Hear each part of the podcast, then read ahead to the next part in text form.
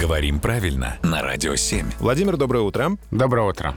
Доброе утро, Владимир. Обсуждая тут с Юрой очередные новости про путешествия по нашей стране, э, задались вопросом, а как правильно, если мы говорим о поездах? Плацкарт или плацкарта? Потому что вспомнилось, что были какие-то вот такие нюансы. Да, это удивительно, при том, что в живой речи плацкарт очень часто используется как слово мужского рода и, собственно, обозначает вполне определенный тип вагонов.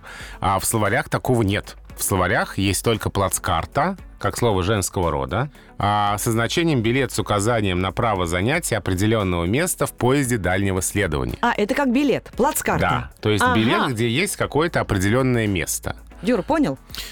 Э, Не сразу.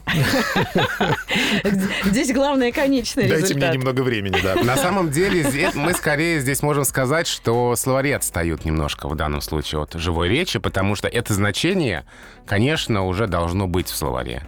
Мы не называем в живой речи, это скорее как железнодорожный термин используется.